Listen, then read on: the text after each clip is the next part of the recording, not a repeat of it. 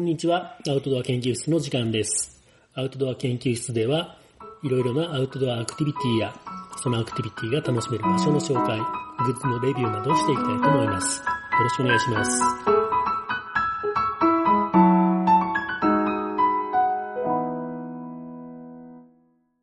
こんにちは、オッキーです。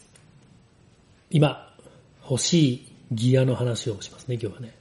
今欲しいのはね、ガーミン4アスリート 235J っていうね、時計。うん。一応時計になるんだけど、トレーニングをするときに使う時計うん。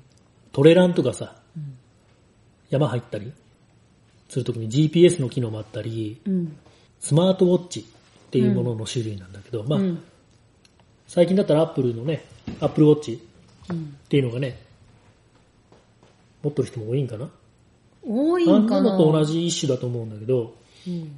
まあ、これのね、その、ガーミンのこいつがいいところっていうのは、心拍計がついてて、うん。その心拍計今まではね、ここのとこに、うん。こ。このとこってわかる？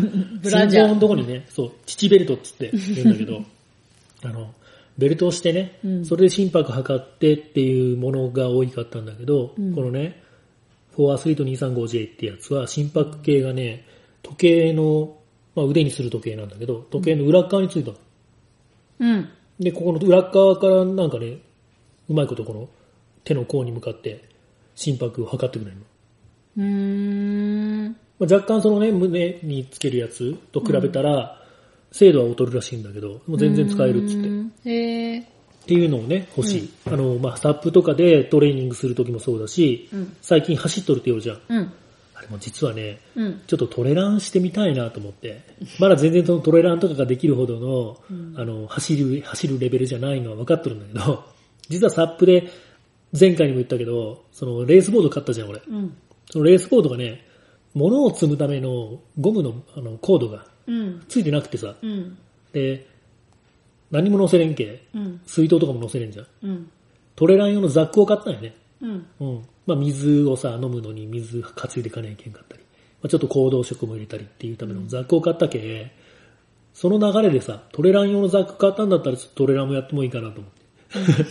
ちょうどね、あの、俺が、ハンナの散歩で走るじゃん、うん。その走る時の靴もね、うん。昔買ったランニングシューズがもう腐ってて、うん。使えなくなってたから、靴もちょっと新調しようと思って。うん。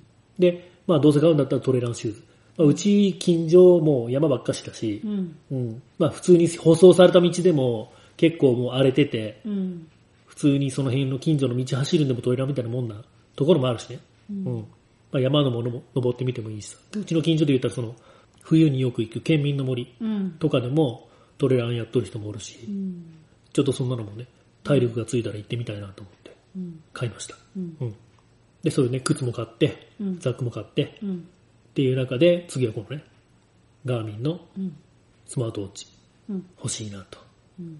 まあ3万ぐらいするんだけどね。うん。高いね。うん高いね。。まあ高いねって言ってもでも、もっとね、ガチの GPS ウォッチみたいになったら8万とかするするのもあるんだけど、うんうんそのね、ガーミンのね、上級モデルがね、うん。あの、いろいろトレーニングの種類が選べたりするじゃんか。うん。今こういうトレーニングやってますよっていうのうんを選んで、で、それで、あの、ね、消費カロリーとか出たりするじゃんか。うん。で、上級モデルにね、サップが加わったのよ。うん。で、こいつはまだね、実はサップっていう選択肢がないんよ。へえ。だと思うんだけど。でもうちょっと待ったら、うん、アップデートされるか、まあ、次のモデルとかでサップ出るんじゃないかなと思って、躊躇してる今。ああ、そういうことね。うん。っていうのが今欲しいです。はい大きいです。こんにちは、ゆっきーです。はい。今欲しいものは、サンバあ、また車。あ車の話ばっかりしてるね。ー。えっとね、不幸がありまして。あ、そうね。あ、違う、欲しいのは、うんサンバーディアスクラシック。あの、丸目の可愛いやつよね。そうそうそう。不幸があったのはうね、ん。えっと、ラシーンがね、うん。エンジンかからなくなって、え、前、ラシーンを買うときにそうか、は話をしたね。車がどうのこうのってね。そうそうそう。あの、車屋さんが、前のジムニーが、うんもうボディが腐ってエンジンが落ちちゃうから、で ぜひ買い替えてくれと。で、であのラシーンに買い替えたよね。そう、らしいに買い替えたけど、可愛いんやけどね、うん。やっぱそれなりに古い車やし、うん。いろいろガタがちょうど来る時期なんよねう。ん。あ、で買って早々にそのガタがいっぱい来たらちょっと嫌だよね。そう。うんまあ、それもあるけど、まあ、ずーっと乗ってる人は今の時期にいろいろ変えたりとかするみたい。うんで、まあ、いろいろ変えまして。うん。で、次はエンジンかからなくなって、うん。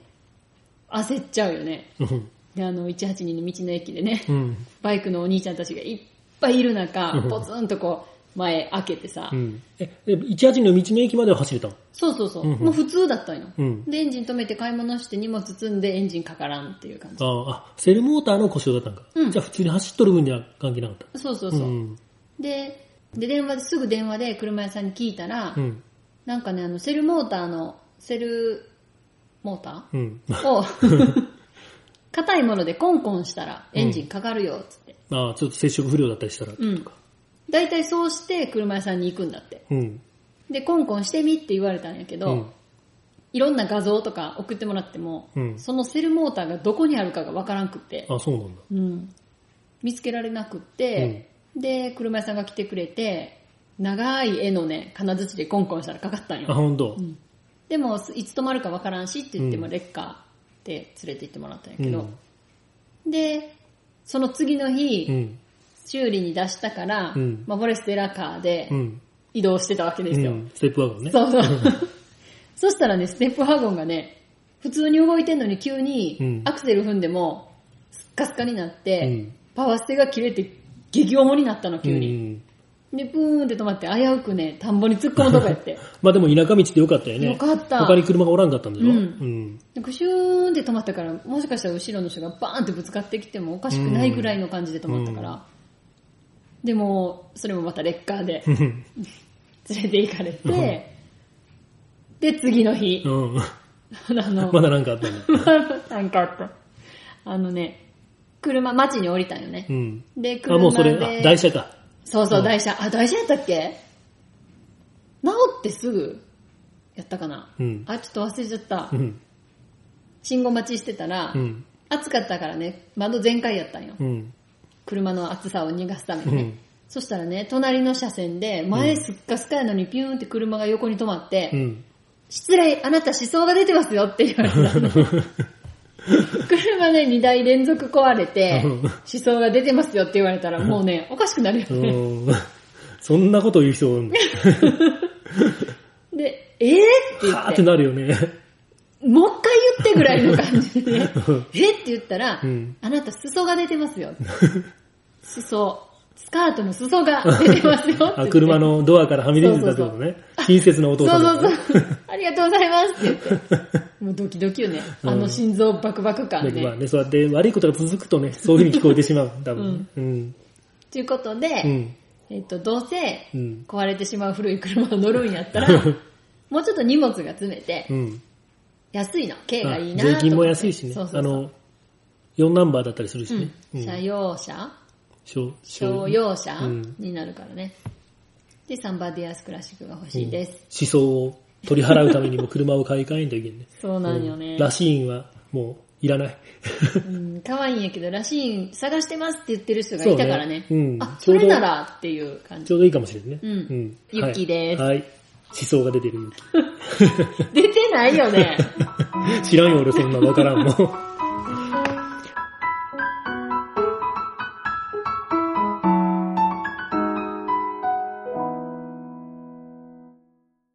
じゃあね、今日はね、うんえっ、と、第25回、第24回終わりでもう言いかけてしまったんだけど、うん。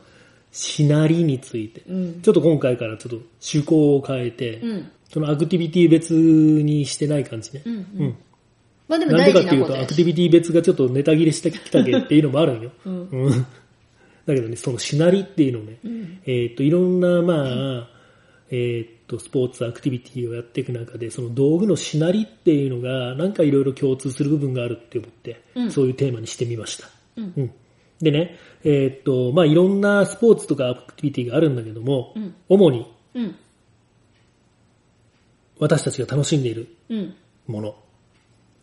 まず釣りからいこうか。うん。うん。釣り竿、まあ釣りでしなりって言ったらもう釣り竿しかない話だけども、うん釣り竿もね、そのしなりがまあ大事じゃん、まあ、えーっと、ルアーとか仕掛けをね、うん遠くまで飛ばすのにも当然竿のしなりを使うし、うん。魚がかかった後にはね、あ、かかる前でもね、その竿のしなり具合によって、えっ、と、根がかりが回避しやすかったりしにくかったりっていうのもあるし、うん。うん。魚がかかる時ね、かかる瞬間っていうのがね、やっぱりまたしなりの大きさによってうん。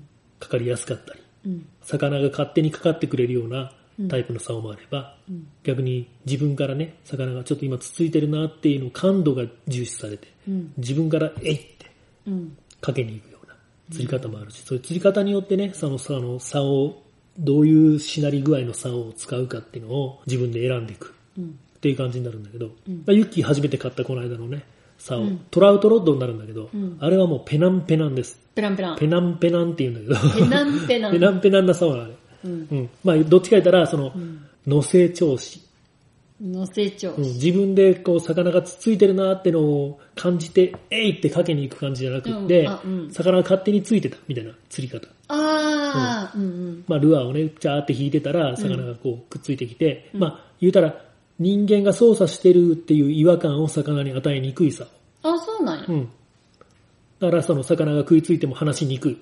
ていうのは脳性調子っていうタイプの竿になるんだけど、うんそんな感じ。うん。に対して、まあ俺が使っとる、まあアジングロッドとかは、うん。高弾性カーボンっうん。ていうものを使われてたりして、これ最近の流行りでもあるんだけど、まあ軽い竿をとにかく作りたいっていう時には、まあ高弾性カーボンっていうものを使って、うん薄い薄いカーボンの膜うん。の竿を作る。うん。そうするとすっげえ軽い竿ができるんだけど、その代わり扱いが悪いとすぐ折れる。おーよく折れてるもんね。よく折れてるっていうか、まあこの間ね、あの、中古で買った34のね、竿が折れたんだけど、うん。そんなもんもやっぱり高弾性ソリッドっていうね、おーまあ折れやすい竿ではある。うんだけど、まあそんなの使って思ったのがね、やっぱり高い竿をさ、使って、その使いが、扱いが荒いから折れるんだって言われれば、それまでなんだけど、うん。もっと丁寧に扱えよって、まあ言われるかもしれんけども、んでも釣り竿なんてさ、そんなにね、うん。丁寧に扱うもんじゃないじゃん。って俺は思うよ。わまあわからんよ。それはまあ人によっちゃそう、そんな,、うんそんなんじゃ、そんなことないよって言うかもしれんけど、うん。っていうのがあって、まあその竿のね、メーカーによってもね、その、そんなに折れやすくない竿を作ってるメーカーもあると思うし、まあその軽さと折れにくさとのバランスみたいなのがあるけ。うん。で、俺がね、その34の竿をさ、買ってすぐ折れたじゃん。うんで、。その次に買う竿ってのは結構ね、一生懸命選んで悩んだんよ。うん。で、結局買ったのがティクトっていうメーカーの、うんこれもまあ高級な竿なんだけど、うん。ワンピースでね、チューブラー。うん。チューブラーっていうのは、あのー、竿の先まで全部ね、一本ね、と途中に継ぎ目がないのね。うん。竿の根元らへんっていうのは、もう中身まで詰まってなくって中空なのわかるうん。で、普通ね、そのソリッドっていう竿を、まあみんな今アジングでは使ってる人多いんだけど、うんその中空な部分から竿先だけ芯まで詰まったやつを継いであるのよ。うん。で俺その継いである。色違うよね、そこだけ。あ色が違ったりも違ってなかったりもするんだけど、継いであるからいろんなところに無理がかかって折れるっていうのはあるんかなと思って。うーん。だから俺はそのチューブラーにした、あえて。うん。うん。今はまあそのチューブラーのティクトの竿はいい感じ。うーん。まあバス釣りなんかにも、さこの間も言ったけど、小バス釣り、小小バス泳がせにも使ったりしようなんだけど、うん、楽しい、いい竿です。うん。うん、軽いしね。カーボン？うん、カーボン。うんフルカーボンですよ。うん。で、まあその釣り竿で言ったらね、そのカーボン以外でグラスの竿があるのね。うん。まあ他にもいろいろあるんだけど、うん。チタンのティップとかいろいろあるんだけど、グラスっていうの他のね、今日ちょっと喋りたい他のとのバランスも言って、グラスの竿についてちょっと言うとね、うん。俺バス釣り始めたばっかしの頃はね、あの、トッパーって言ってね、トップウォータうんーのプラグをばっかし使って、ちょっとやるおしゃれな釣りし、釣り師。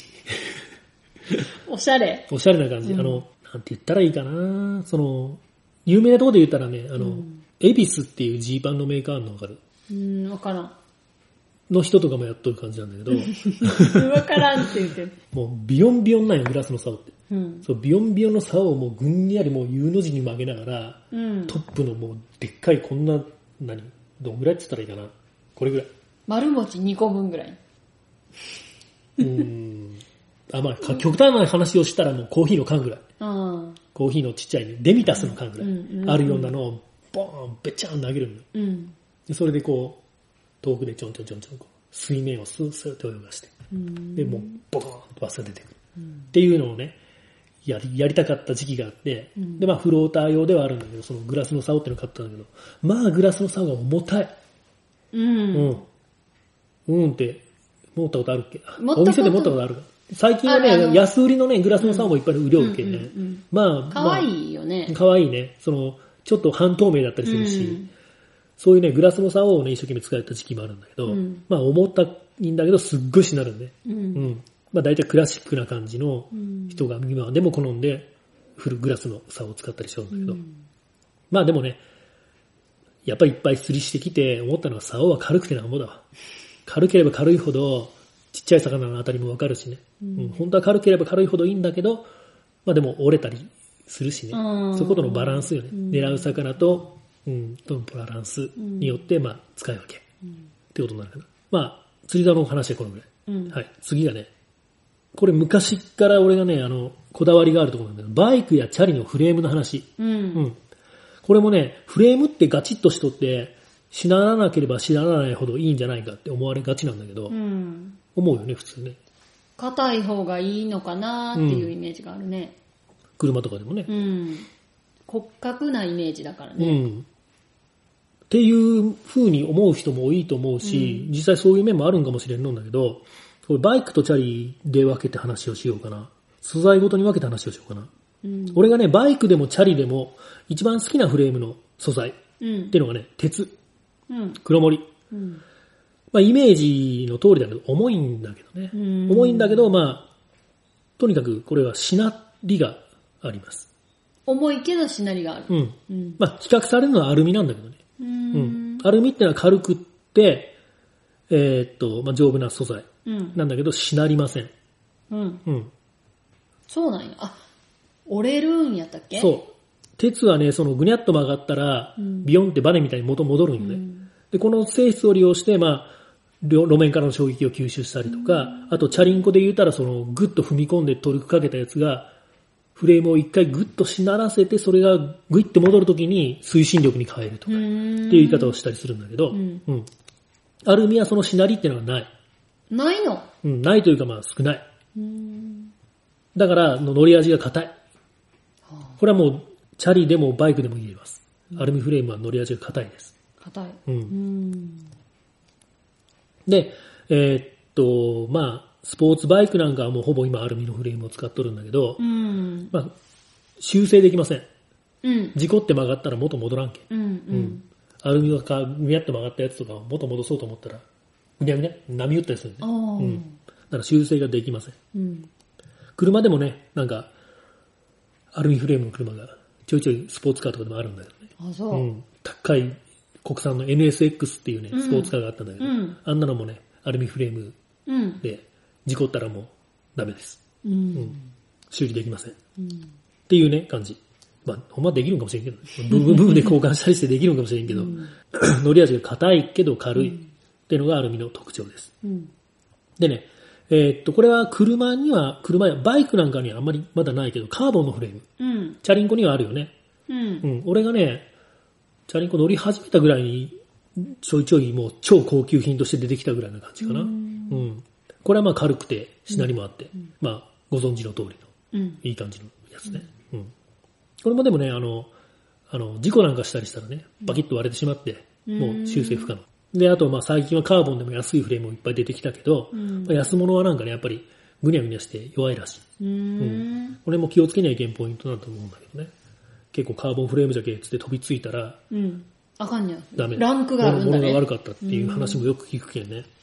ええ、難しいね。でアルミなんかもね、その、まあ、ゆきちゃんが買ったチャリンコなんか、アルミフレームだけど、すごい肉あ肉厚を薄くしてあって、うん軽く作ってあるって書いてあったけど、あれはでも多分、ごっつい筋力のある男の人とかが乗ったら、ギューなる。ダメなんだと思うよ。うん。多分、弱いんだと思うんう。ぐにゃっと曲がって。軽い女の子用なのかなと思う見た目的にもなんか女の子用な感じがする。でね、俺はね、バイクの話にここから行くんだけど、うん。バイクはとにかくね、あの、バイクはっていうかさっきも言ったけど、鉄が好きなんよ。うん。うん。まあ、しなりがあって乗り心地がいいっていうのもバイクもチャリもあるんだけど、まあ、昔ね、あの、ロードバイクロードバイクっていう自転車ね。うん。うん。乗っとった時はもう黒黒森の自転車乗っとったんよ。うん。で、アレックス・モールドンっていうのがね、本当は欲しくって。うん。これね、鉄のトラスフレームって言って、こう、ギザギザに、なんつったらいいの、うんえーっと、鉄柱みたいな。そうそう、えーっと、東京タワーみたいな感じ。うん。うん。なったチャリンコがあるんだけど、うん。そんなもんね、え？鉄フレームなんだけど、うん。鉄フレームもすっごいね、あの、棒自体が細く作ってあって、うん。その細いフレームを、そういうギザギザに、強度を上げて。うん強度を上げてみたいなのがあってね、そうすっごい高級なのよ。万ぐらいすんかな ?100 万とかすぐ高いうん。っていうのも自ね、憧れがあったりしたんだけど、まあ、バイクに関してもね、鉄フレームが好きで、で、もう俺、アルミフレームって一回も買ってないんじゃないかな。なんか乗っとったっけな。っていうぐらい、いつももう鉄フレーム、鉄のね、えーっと、まあ、交換の丸いうんね、フレームにこだわりがあって、ずっと乗っとるんだけど、その中でも特にね、あのーハーレーのリジットフレームの話を今しようと思ってね。うん。リジットフレームってわかる？わからん。普通ね、えっ、と、バイクってフロントに、フロントフォーク、サスペンションがついてて。うん。で、リアにも、お尻の下ぐらいからバネがついてて。うん。そのバネがないフレーム。うん？ハーレー、古いハーレーなんかはそんな形にしとんだけど、衝撃がすごいんじゃないのじゃあ。だから、自転車みたいな感じよね、フレームが。後ろのフレームが。うん。うん。でね、その、ハーレーのリジットフレームなんか衝撃すごいんじゃないかってみんな思うじゃん。うん。まあ、すごくないとは言わんけど、うん。そのリジットフレームっていうのは、リジットにしますよっていう風な設計をしとるじゃん。初めからそのリジットで設計されたものっていうのは、うん。フレームがしなって路面のギャップを吸収するっていう考え方で作られてるけん、もともとリジットフレームで作られたハーレーっていうのは、そんなに思うほど乗り心地が悪くない。うん。何と比べとるかっていうと、うん。それに憧れて、もともとバネが入っとるところを鉄の棒にする人がおるんよ。え自分で改造ってこと？そうそういう棒が出てんのうんうん。うん。あ、リ。ジットキットって。へそんなのはもう乗り心地が最悪。っーで、でしょうね。ていうね、うん。うん。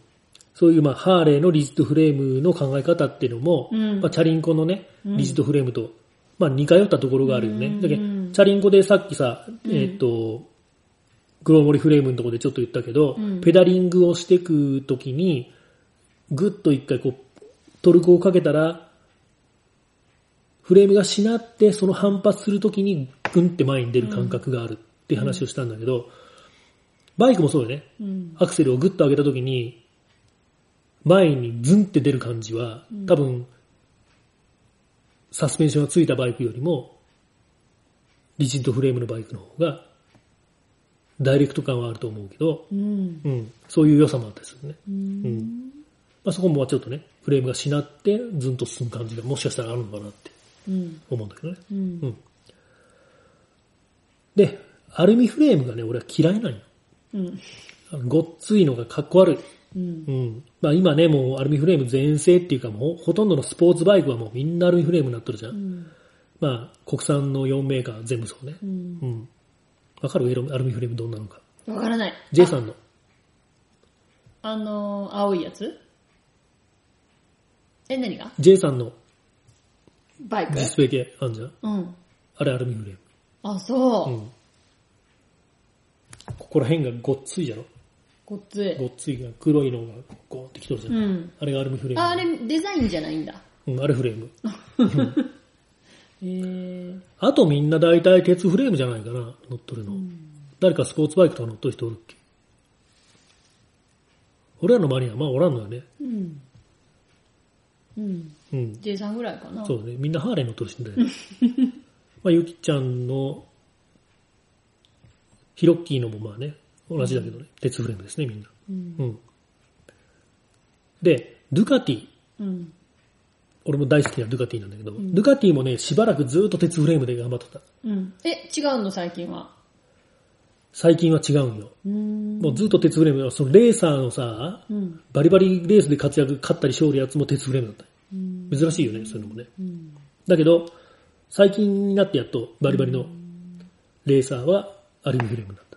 だから最新のドゥカティは俺はあんま好きじゃない。ちょっと前のね、鉄フレームのやつはかっこいい。でね、今ね、こうやって、えーっと、まあ、鉄とアルミについて話をしたんだけど、その前にね、カーボンの話をしたじゃん。うん。カーボンってね、みんなカーボンカーボンって言うけども、うん。えーっとね、正式名称は CFRP CFRP。と言います。カーボンファイバーレインフォースドプラスチック。レインフォースド。なんかまあ、要はね、プラスチックって書いてあるけど、え、プラスチックじゃんって。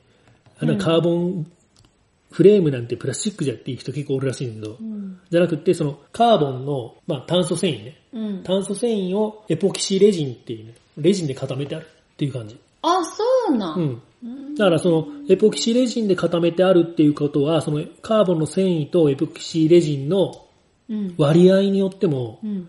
硬さとか重さが全然違ってくる。んで。うんうん。だからその割合が低ければ低いほどう、ん。カーボンの含有率が高くなるわけだけん、うん。まあ、カーボン本来の軽さとか、うん。そういうね、メリットが出てくる。うん。うん。で、レジンの割合が増えれば増えるほど、うん。まあ、重たくなる。うん。うん。けど、まあ、安く済んだりできるよね。う。うんん。で、ここからね、うん。今一番ハマってるサップうん。の話になるんだけど、サップのまあ、俺らまあインフレータブルしかならんけ、んボードの話にはならんのんだけど、うんパドルの話について。うん。ほらね、二人ともこの間パドルを注文して帰ったって言ったんだけど、うん。パドルもやっぱりね、最高級品はカーボン。一番安いのがアルミ、うん。そうだね、になアルミだ。で、まあちょっと中級クラスでグラス。うん。で、まあ高いのはカーボン。うん。ってなって、で、えっと、前のさ、24回の時にちょっと言いかけたんだけど、うん。俺今使っているヒッポスティックうんっ。ていうやつは、まあ硬い。うん。えっとね、グラスとカーボンのハイブリッドみたいな感じ。うん。カーボン30%でグラスが70%とか、そんなの。うん。だけどそんなにカーボンの割合が高くない。うん。で、まあそんなに軽くない。うん。っていうことで、まあ今度ね、いいやつ、カーボンパドルを買いますけども。うんうん。で、まあグラスもね、釣り竿の時にも言ったけども、しならないわけではない。うん。素材的には。うん。ただね、えーっと、太さとかね、うん。によって、そのしなり具合っていうのはやっぱり調節をしてあって、で、俺のはグラスの割合が高いんだけども、えーっと、しなりがね、すげえ少ない。う。うんん。で、まあ、カーボン100%のパドルでも、しなるものでもしなしならないものもあるんだけど、うん。まあ、何でそこを決めてあるかって言ったら、漕ぐ人の筋力うん。に合わせてっていう形になってて、うん。で、世界のトップパドラーうん、レースでね、勝つような人うん。が使ってるからといって、それと同じのを使ったら、うんまあダメなんよね。なぜかというと筋力が違うから。う。うんん。えっ、と、しならせられる硬さを使いましょうと。うんいうことね。しなりが大切。筋力でってことね。なんでしなりが大切かって言ったら、うんえっ、と、西川さん言うにはね、テニスのラケットと同じだって言ったよね。うん。俺もテニス部だったんだけど、うん。まあカーボンじゃん、テニスラケットもね。うん。で、しなりがあると、まあ、インパクトの瞬間から、ボールが、まあ、たボールがラケットから離れるまでうん。の時間が長く取れる。うん。しなるとね。うん。しなると。うん。まあ、ボールの弾む時のボールのしなりもあるけどね。う。うんん。で、その長く取れると何がいいかって言ったら微調整ができるよね。うん。打ちたい場所に運ぶのにはちょっとミスったなって言ってもちょっとそこ、細かい修正ができる。うん。それと同じで、えっ、と、カーボンのパドルのしなりがあると、キャッチした後で、ちょっと方向、漕ぐ方向とかね、でもそれを微調整うんでリカバーできると。うん。うん。っていうのが、まあメリットだよって言ってたんだけど、元に戻るタイミング、うん。あの、しなったら、そのしなりがビュンって元戻るタイミングが一番ね、あの、推進力があるところだけ、そこで、同時にボードを足でグッと前に押す。うん。たらまあね、あの、漕いどる時と、漕ぎ始めに一回まあ、グッと前に出て、うん。で、それで、まあ、パドルがしなって、しなりがビュンと元戻るタイミングで、また足でボードを押すことによって、うんまた前に出る。うん。みたいな感じで、しなりをうまく使うことによってうん、ぐいぐい早く漕ぐことができるよとうん。いうこともよってね。うん。で、俺中学校の時テニス部だったって話をしたんだけどう、ん。木のラケットっおてのがまだあってね、そんな昔じゃないんだけどね、うん俺が中学校の頃って。で、俺は中学校の頃もね、まあ、大体カーボンだったんよ、みんな。ラケット。うんで、1年生の初心者が買うやつも全部カーボンだったんだけど、うんこだわって木のラケット使っとる先輩がおってね。そのえ。先輩がめちゃめちゃうまいんよ。うん。クラシックな感じでそう。木のラケットってこうネックがすごい細くて長くてね。うん。うん。あれみたい。お蝶夫人のやつ。わからない。お蝶夫人のやつあんじゃん。なんだっけ？知らない。漫画？アタックナンバーワン。アタックナンバーワンじゃないよ。それバレーじゃろ？エースを狙え。うん。うん。みたいな感じ。クラシックなラケットでさ。で、その先輩が強いけかっこいいよね。うん。で、その先輩に憧れて俺も金のラケットにしようかなと思ったこともあったけど、うん。やっぱり全然ね、なんかね、弱々なんよ、振った感じ、打った感じが。やめたけどね。で、ちょうど俺らそのラケットを買ったりするぐらいの時、厚ラケってのが流行ってね。うん。まあ、言ったらラケットの厚さが厚いんよ。うん。それもじゃけ普通に売っとったラケットと比べると、厚い分、しなりが少ない。うん。しなりが少ないと、まあ、シャープな感じで、スパッと振れる感じね。まあ、その代わり、その、厚ラケじゃないやつに比べたら、その、ラケットに当たっとる時間が短いけん、微調整がしにくいっていうのはあるんだろうけど、ほうん。その、だから、しなれが、しなればいいっていうもんでもないっていうのは多分ね、うんサップのパドルと共通しとるよね。うんしなりの時間が長ければ長いほど、いいっていうもんでもなくって、ううん。うん。だから、その、シャフトの太さとか、うん。素材の割合とか、うんまあカーボンの含有率ね。うんっていうので、まあそのしなり、自分の筋力とぴったり合うしなりのパドルを探して、みんなね、苦労しおるみたいね。うんやっぱり、パドル選びは結構一生もんみたいなことを言う人もおるしね。ううんん。なかなかバシッと来るのが、に出会えんかったりもするんかもしれんね。うん。っていう感じでね、まあ俺らが主にやっとることに限って、道具のしなりについていろいろ話してきたわけですけども、うんうんまあ共通して言えることっていうのをまとめたんだけど、道具のしなりと合わせて体の筋肉を使うことで効率を劇的にアップすることができますよ、うん。ということね。うん。まあ、しならないものを使っといて、それでもそこそこできたのね。俺もまあ、今のね、えーパドルが全然しならんのんだけど、うん、まあ、それをしならせるだけの筋力がないからうんっても言えるんだけど、まあ、それなりにそれでもできとんだけど、これがね、えーとちゃんとしなる、うん。うん、バランスのいいやつを選んでもらったんだけどね、それでまあどういう風に変わるか、楽しみに今しとるところなんだけどね。うん。うん。全部そうよね、釣り竿なんかもね、キャスティングの時とかも、うん。投げる時ね、うまいことしなっとる状態と自分がこうヒュッと振り抜くタイミングってのが合わないと、うん。ルアー遠くに飛んでかんしね、うん。そういうのをね、しっかりまあ、頭使いながらも体使いながら、うん。みたいな感じでね、考えながら、チャリもこいで、っうんていう風にするとね、いろいろ。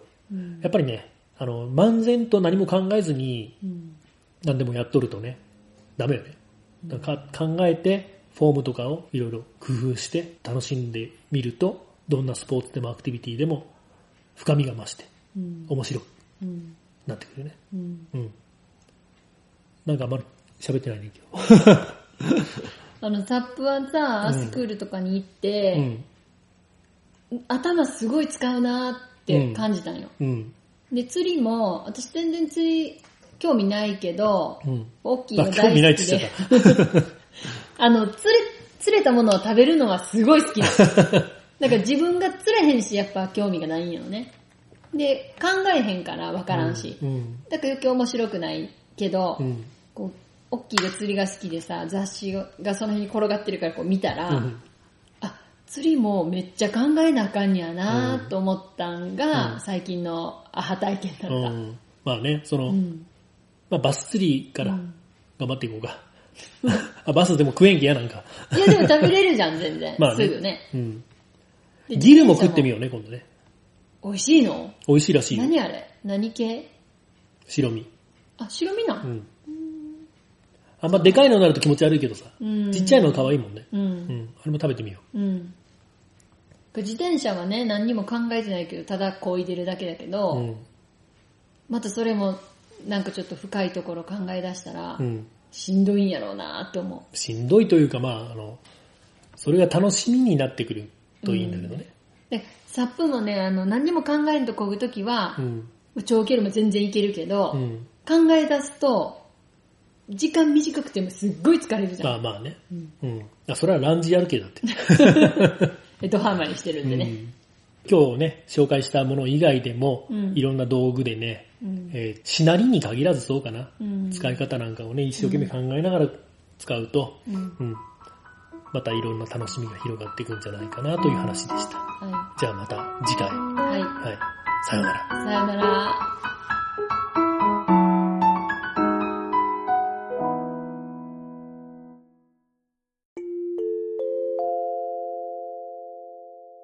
じゃあ、フォレステラの告知うん。しましょうね。まずね、9月18日、うん。ツリーイング体験会。うん。これ星の子でやりますね。はい。まだ空きがある？うん。えっとね、朝一と最後の回、あ9時半と4時半。涼しいところかな？う。うんん。で、9月30日が、さっきちょっと言ったけどね、新流子サップ。うん。落折からインストラクター来ていただいて、うんこれは空きは？ある。ある。うん。これね、なかなか新流行でサップできる機会ってないもんね。うん。うん、年に2、3回ぐらいだろ？うん。うん。当然持ち込みも禁止だし、うんうんこの機会しかできないっうん。ていうレアな。うん。うん。紅葉がね、うん。綺麗な新流行うん。なので、その紅葉をサップで見に行こうっていうのが大目的としてあるんだけども、紅葉を見に行くときにはもう寒い。もうね、やばい。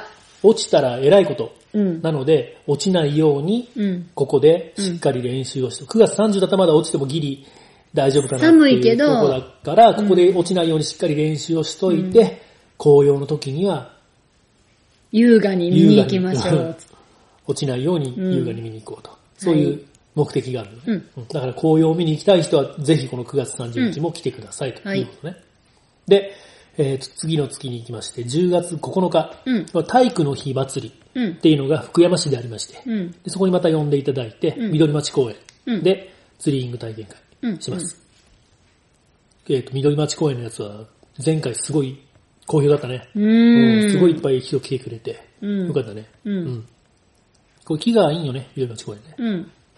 まあ、高い高いよね。まあ、アンカーがあるね。星の子にはかなわんけど。ぐらいで、えっ、と、10月22日。うん。これまた星の子でツリーイング体験会うん。がありますと。はい。こちらまだ全然埋まってないね。うん。うんまあちょっとね、先だ。申し込み入ってるけどまだ全然空きがある。というね、感じで、うん。えっ、と、ホスフォレステラのイベントがありますんで、よかったら来てみてください。詳しくは、ホームページで。そうね。うん。お願いします。はい。はい。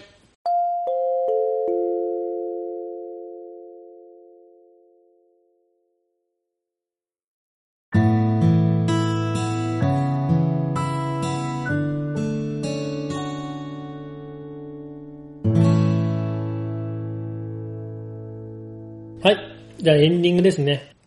最近はね、うん。あの、まあ、サップでさ、アイランドトリップ、アイランドトリップっていうの？うん、島から島へ渡ったりっていう風な形でね、何時間もかけて漕いだりっていうね、楽しみだったりトレーニングだったりすることも多くって、まあ大汗かくんよ。う。うんん。で、最近走っとるってことだよ。うん。これまあ大汗かくしさ。うん。ずっとね、帽子をかぶってうん。やりよったんよね。まあ真夏の日差しが強い時とか帽子かぶった方がいいじゃん。うん。帽子かぶるとね、帽子をかぶるとね、頭蒸れるんね。う。うんん。なので、最近ちょっとサンバイザーいいなと思って、うん。思っとったらユッキーこの間サンバイザーかぶってたよね。そうそうそう。うんまた真まあ似してきてね。真似されたわと思って。あ、ちょっと待って。まあ俺が買ったの後なんだけどね。うん。で、まあ聞いたよね。サンバイザーいい？いいっつって。うん。でいいって言うけん、うん。やっぱ俺もサンバイザー買おうと思って。うん。釣り岡でしょうだったらね、うん。あの、胸尾が被ったんだよね。サンバわ見てないもん。結構男前のね、へー。胸尾が被ったんだけど。うん。あとね、うん。俺一つこだわりがあって、うん。帽子のね、つば、うん。フラットバイザーにこだわりがあるのね。うん。あの、普通帽子のつばってちょっとこう、湾曲しとるじゃん。うん。あれがこうピシッとまっすぐなやつね。うん。ちょっとなんかどっちかって言ったら B 系の人が被っとるような感じうん。のイメージがあったけ、昔はなんかそういう、まあ、B 系の服装しとるときはそういうの被ってたけど、うん。そういう時代もあったよ、俺。うん。で、そう、そうじゃない時はまあ普通のさ、帽子被ったりしてたんだけど、うん。最近ね、またそのフラットバイザーがいいなと思ったのが、うん。カープの木口ね。あー、最高ですの人か。違う、あれは、あれ？は鈴木誠也なんだけど。あごめん菊池っつってさ、うんすっごいもう世界一のセカンドって言われとるぐらいの、ものすごい上手い。あわかった忍者って言われたの。アイシュタイルの人。えっ、と、それクリーね。えー、それ多分しかも、あの、ローカルじゃけ、うんわからん人多いと思うんだけど、あのクリアレンっていうピッチャーね、じゃなくて、菊池っていうね、多分、でもカープでもさ、カープの選手の人気投票とかしたら多分ね、トップ3ぐらいに入るんじゃないかと思う、もうカープを代表する、まあ、選手なんだけど、その菊池がね、いつもフラットバイザーの帽子かぶっとるのかっこいいよ。で、まあ、フラットバイザーいいなと思って。で、まあ、帽子も最近フラットバイザーの帽子ばっかしかぶるんだけど、うん。サンバイザーもフラットバイザーがいいなと思って。うんまあ、バイザー、バイザー被るけど。って思って探したらね、意外とないんよ、これが。あー、そうなん。うん。でね、大体そうやって、まあ、インターネットで検索をすると、目につくのがね、あの、パーリー・ゲイツっていうね、うん。ゴルフのうん。ウェアのブランドのが検索に引っかかるの。で、パーリー・ゲイツって俺ゴルフせんのになんか聞いたことあるなと思ったら、うんこれポッドキャストでね、うんポッドキャストじゃないんか、今もうね、えっ、と TBS ラジオクラウドになっとるけど、うん。えっ、とね、バナナマン、うん。バナナマンのバナナムーンゴールドっていう番組をね、うん。聞きよんだけど、うんそれでね、なんかバナナマンの設楽治おるじゃん。あの人がね、なんか、パーリー・ゲイツの、えっ、と、カタログモデルをやりましたよって話をしようって。それでなんか聞いたことあって、うんそういうとこからもね、なんか、あ、パーリー・ゲイツいいじゃんと思って。ゴルフもせんのに。うん。で、パーリー・ゲイツの、えーサンバイザー、フラットバイザーあってね、うんかっこいいんよ。まあ見た目すげえ派手派手しいんだけど。うん。で、それ買って、うん。この間使った。うん。よかったね。うん。ガラガラしてる。ガラガラしてる。ガラガラしてる。まあ、柄が結構ね、派手派手しい系、うん普段使いはちょっと難しいかなっていう感じなんだけど、まあスポーツをするときにはいいよね、あの,、うんうんあのぐらいガラガラしててもね。だからまあ走るときとか、うん。えー、サップするときとかうんにはまあ積極的に使おうと思いました。やっぱね、使ってみるとね、あの、やっぱ脳天に熱気がこもらない感じがいいね。うんうんでもね、直射日光がすごい時はね、ちょっとやばいかもね。そうなんよね。そういう時はでもね、ちょいちょい水を頭から垂らせばいいと思うよ。まあね。うん、あやっぱこう、脳天で直射日光当たって、温度が上がるといけんのだろうけどね。うんまあ、それを防ぐために、ちょっと水をかぶりながら、うん。うん、ちょいちょい使うとうん。いいと思いましたね。うん。うん。サンバイザー買いました。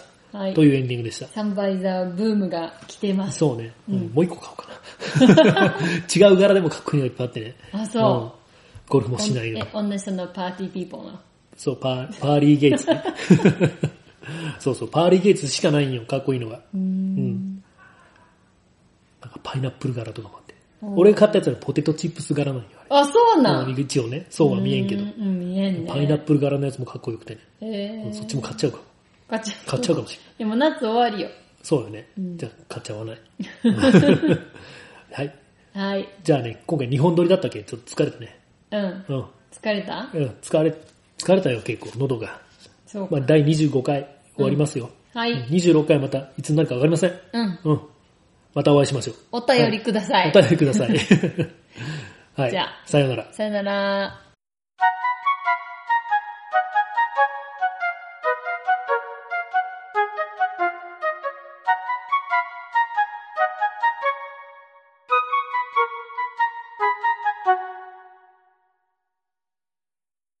アウトドア研究室は、星のヶ山森林公園より、フォレステラがお送りしました。